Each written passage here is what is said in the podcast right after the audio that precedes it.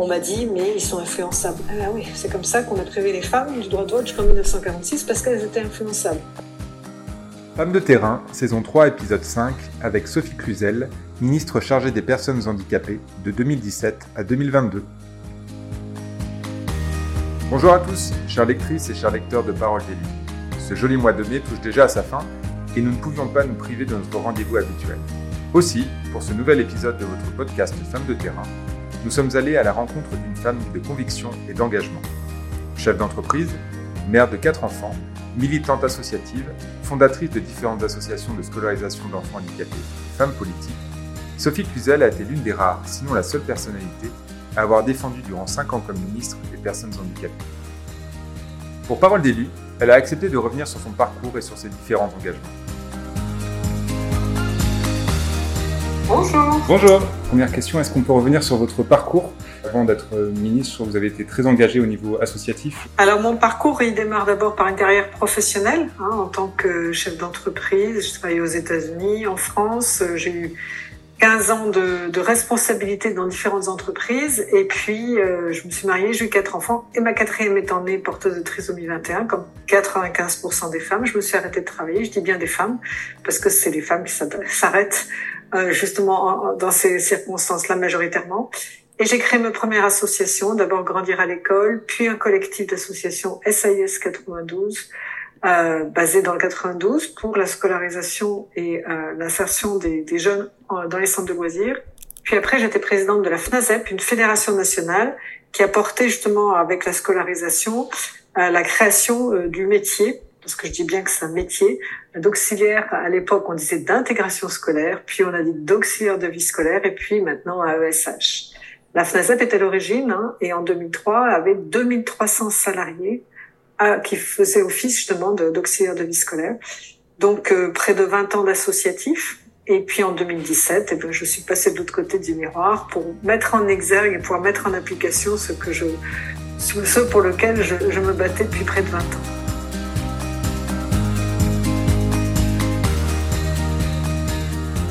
On est d'un point de vue associatif, souvent on est plutôt dans la demande, c'est-à-dire que même si on a mhm. connaissance des contraintes, mais on est plutôt forcément revendicatif. Est-ce que ça a été simple de, porter aussi des autres, euh, des autres dimensions d'une vie politique? Euh, je pense que quand on a l'opportunité de pouvoir euh, servir la France, servir la cause que qu'on défend depuis 20 ans, c'est c'est une grande chance. Euh, c'est pas simple, bien sûr. Euh, je suis passée en effet de militante associative à responsable euh, gouvernemental de, cette, de ce domaine-là. Pour moi, ce qui était important, et c'est, je me suis vraiment, euh, je pense que ce qui a été un, un, levier extrêmement fort, ça a été ma demande auprès du président de la République d'être attaché auprès du Premier ministre pour faire sortir le handicap du, du, domaine de la santé, auquel il était rattaché depuis très longtemps, et le faire passer justement dans une obligation pour chaque ministre de prendre en compte la dimension handicap.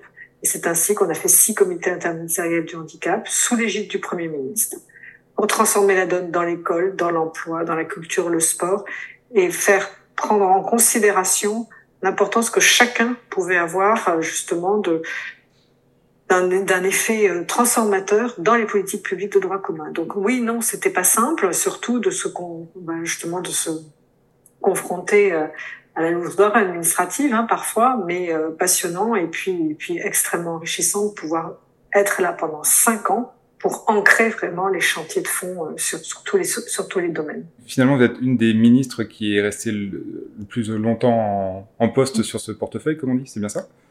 Mm-hmm. Tout à fait, cinq ans. Euh, le plus long, je pense, en termes de sur mon mandat handicap. Et euh, en effet, nous avons été que que quelques-uns à, traverser le, quinquennat. Et alors, en cinq ans, vous avez pu mettre pas mal de choses en place. Euh, quel est peut-être le dispositif, l'action ou, la loi euh, Voilà, vous êtes peut-être le, plus fier? Alors, euh, il y en a une, mais je pense qu'on en reparlera. Ce sont, c'est le droit de vote des personnes majeures protégées sous tutelle, mais je pense qu'on aura l'occasion de pouvoir en reparler. La deuxième axe, qui est pour moi a été le plus important, ce sont les droits à vie pour les personnes handicapées. C'est-à-dire que plus besoin de, de, de, de, refaire son dossier à la maison départementale des personnes handicapées pour, pour, pour dire que nous sommes toujours handicapés. J'ai une fille euh, qui a une trisomie 21. À ses 21 ans, j'en étais déjà à son septième dossier. Donc euh, là, elles m'ont dit enfin, ça y est, ils ont enfin compris que j'étais trisomique et que je le serais toute ma vie. Et je pense que ça, en termes de dignité, de respect, de simplification, ça a été une très grande avancée euh, de pouvoir octroyer une, une, allocation adulte handicapé à vie, une reconnaissance de qualité de travailleur handicapé à vie pour les personnes. Vraiment, il en allait de la dignité pour moi et puis de simplifier la vie au quotidien. Et parmi peut-être les dossiers où il reste encore du, travail, ou voilà, que vous auriez voulu euh, peut-être euh, aller plus loin Il y a eu deux très gros chantiers auxquels je me suis vraiment attelée avec mes collègues en charge. Euh, c'est l'école et l'emploi. la scolarisation des enfants handicapés avec une avancée incroyable, hein, parce qu'on a, on a plus de 30% de plus en, moins de 4 ans d'enfants handicapés scolarisés à l'école. On est passé de, de, 30 000 auxiliaires de vie scolaire à l'époque qui étaient tous en contrat aidé à plus de 110 000 hein, à la fin du quinquennat. Alors bien sûr, ça va jamais assez vite, bien sûr, le parcours n'est jamais assez simple, mais je pense qu'il y a une très grande avancée. Mais vraiment, ce auquel je me suis attelée, c'est que la famille, avec sa fratrie, rentre sous le même portail, c'est-à-dire l'école de la République, et qu'après les chemins, eh bien, ils peuvent être variés, ils peuvent être en scolarisation individuelle, ils peuvent être accompagnés, ils peuvent être en dispositif Ulysse, etc. Et le grand, grand chantier à venir, c'est vraiment accélérer la coopération avec les établissements médico-sociaux et l'école. C'est créer l'école de demain en architecture, et en coopération avec ces deux groupes de professionnels qui, pendant longtemps, ne se sont pas assez parlé, hein, qui sont les enseignants et les professionnels d'éducation, de, de, rééducation et de, et, de, et, de, et de soins. Et donc, ça veut dire formation, formation massive, ensemble, formation des enseignants. Il y a encore beaucoup à faire. Il faut faire tomber vraiment cette appréhension et cette idée que euh, bah, les enfants peuvent pas apprendre ensemble. Le deuxième chantier, c'est l'emploi. Pareil, avec une gradation d'accompagnement et avec encore près de 400 000 personnes handicapées au chômage, même s'il a baissé de plus de 30% en 4 ans. En 2019, vous avez saisi le CNUM. Est-ce que vous pouvez nous en dire un petit peu plus sur ce qui a motivé cette démarche? Alors c'est un chantier en effet euh, très très important et avec euh, Jérémy Bourgois, donc qui est le président du Conseil national consultatif des personnes handicapées, euh, nous avions voulu vraiment saisir le Conseil numérique pour faire d'abord un, diagnostic de là où on était sur cette accessibilité numérique en même temps des, services publics, mais de l'accès au savoir et de la culture. C'était les trois grands axes hein, sur lesquels on voulait vraiment savoir où on en était et avoir des recommandations pour avancer. Pourquoi? Parce qu'il en va de l'autonomie des personnes. À partir du moment où vous avez une loi qui est celle de la mise en accessibilité des sites, que ce qui soit public ou privé, euh, c'est-à-dire qui, respecte un règlement qui s'appelle le RG2A, hein, qui est la, mise aux normes d'une accessibilité dite universelle, euh, on voit bien que euh, au-delà de la loi, la réalité était bien, bien, bien en dessous des attentes. Donc il fallait comprendre pourquoi. Et donc on a fait un état des lieux assez important sur notamment la formation des webmasters, ceux qui créent ces sites. Il est encore très très loin d'avoir pris en compte hein, cette, cette formation d'accessibilité native des sites, euh, très très loin aussi euh, de, de, la connaissance des personnes que les personnes elles-mêmes avaient sur ces capacités d'un site accessible, et puis euh, aussi une vision extrêmement contraignante. Et donc on a voulu montrer que ça pouvait être du gagnant-gagnant, notamment par exemple pour avoir un site internet pour des entreprises pour gagner des, des, des clients tout simplement. Hein. Donc euh, euh, on est encore loin du compte. On a avancé sur la mise en accessibilité numérique, en tout cas des, des grands, je dirais, chantiers ou des grands domaines dans lesquels du quotidien, c'est-à-dire comment faire ces démarches euh, en numérique.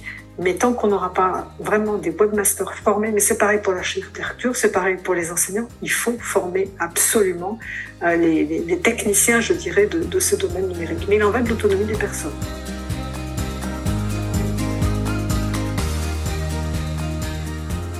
Demain, nous avons énormément euh, d'avancées technologiques qui vont permettre cette autonomie. Ça, c'est très important. Donc, ça veut dire en effet qu'il faut investir dans la recherche et le développement.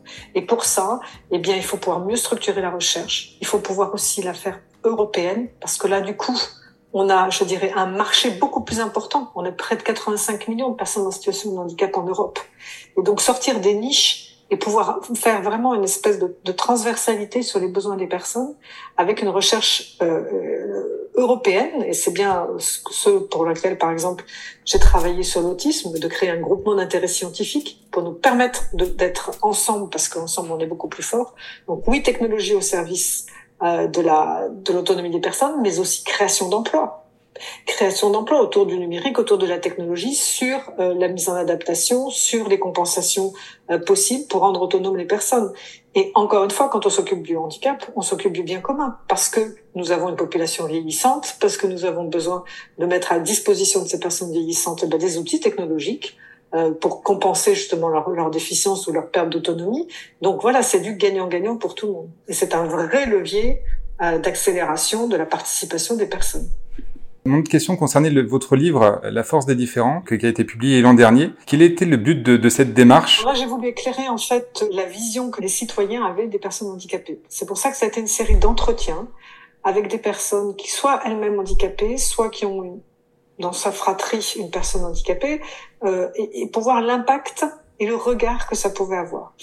J'ai pu m'entretenir avec, par exemple, Claude Chirac sur le fait quand elle a été aidante. Donc, cette vision de l'impact sur la famille que peut avoir une personne en situation de handicap ou une personne dépendante, avec euh, des frères, des sœurs de personnes handicapées, avec des philosophes, avec euh, un chanteur, Gilbert Montagnier, avec Alexandre Jolien, un philosophe, Marc-Olivier Fogel, qui est pas handicapé, mais qui est responsable de médias. Donc, comment on place aussi la personne handicapée et on la rend visible. Euh, avec euh, un grand chef étoilé, Yannick Aleno, pour voir comment lui-même, dans son excellence, il pouvait faire sa place aussi en termes de formation aux jeunes handicapés. Et le fait est qu'il y arrive, puisqu'il a embauché lui-même, par exemple, une personne trisomique dans un trois étoiles à l'accueil et au service. Donc voilà, c'était pour éclairer en fait la place de la personne handicapée et montrer qu'il y a une vraie force de différents dans notre société si on sait les regarder avec une présomption de compétence. Et je rappelle que enfin, toutes les recettes du livre ont été versées à la Fondation de France. Donc j'avais donc oui une dernière question qui concernait un, un parcours euh, d'une personne, je ne sais pas si vous la connaissez, Éléonore Lalou, qui est conseillère municipale euh, à Arras. Première question, est-ce que vous la connaissez? Et puis euh, quel regard que vous portez sur son parcours? Je me permettais de vous poser cette question, oui, c'était par rapport à l'un de vos engagements, qui était de faciliter le droit de vote pour les personnes qui sont handicapées, donc sous tutelle ou curatelle. Bien sûr que je connais Éléonore Lalou, je la connais depuis 20 ans et je la connais d'autant mieux que je l'ai décorée euh, de la, de, du mérite euh, que j'ai eu le grand honneur de pouvoir la décorer pour justement son engagement. Euh, c'est une jeune femme extrêmement engagée depuis toujours et qui porte justement euh, la force des différents. Voilà, elle l'incarne et d'ailleurs j'ai pu j'ai pu échanger avec elle dans mon livre. Elle a fait partie aussi des personnes que j'avais interviewées dans mon livre. Et, et je salue vraiment l'engagement du maire d'Arras, de lui avoir fait confiance, la prendre sur sa liste et elle est en charge de l'accessibilité, je crois, et du bonheur, de l'inclusion et du bonheur. Et Léonore Lalou transforme le regard que l'on peut porter sur la compétence des personnes handicapées mentales et la trisomie est un handicap mental. Hein. Donc euh, on est vraiment là dans une dans une expression euh, d'une réussite euh, par son talent, par sa compétence, par sa son impact qu'elle peut avoir dans son engagement. Donc euh, oui, pour moi, il était extrêmement important d'aller jusqu'au bout et c'est pour ça que j'ai porté cette grande réforme hein, qui sont les droits de vote des majeurs protégés sous tutelle. Pourquoi? Parce que d'abord, des parents évitaient de les mettre sous tutelle pour éviter de leur faire perdre leur droit de vote, parce que c'était la réalité. Parce qu'on a une vision extrêmement protectrice euh, des personnes handicapées majeures protégées sous tutelle. Et je pense que c'était de la dignité et du respect. On m'a dit, mais ils sont influençables. Ah bah oui, c'est comme ça qu'on a privé les femmes du droit de vote jusqu'en 1946 parce qu'elles étaient influençables. Donc oui, il faut donner euh, le droit de vote aux personnes majeures protégées sous tutelle et Surtout, ça nous oblige à travailler à l'accessibilité des professions de foi, à prendre en compte ces personnes et à leur donner à comprendre euh, aujourd'hui euh, tous ceux auxquels elles commencent à avoir droit, c'est-à-dire le vote, c'est-à-dire comprendre les lois, c'est-à-dire comprendre la notion de citoyen. Donc euh, c'est quelque chose dont je suis extrêmement fière. Ça fait 30 ans que les associations l'attendaient et nous sommes allés jusqu'au bout. Maintenant, cela nous oblige à transformer aussi toutes nos expressions pour que cette communication soit accessible à tous et à chacun.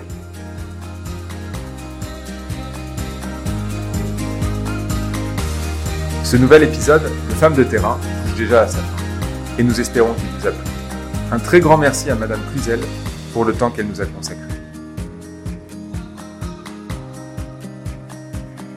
C'était Femmes de terrain, saison 3, épisode 5, avec Sophie Cluzel ministre chargé des personnes handicapées de 2017 à 2022.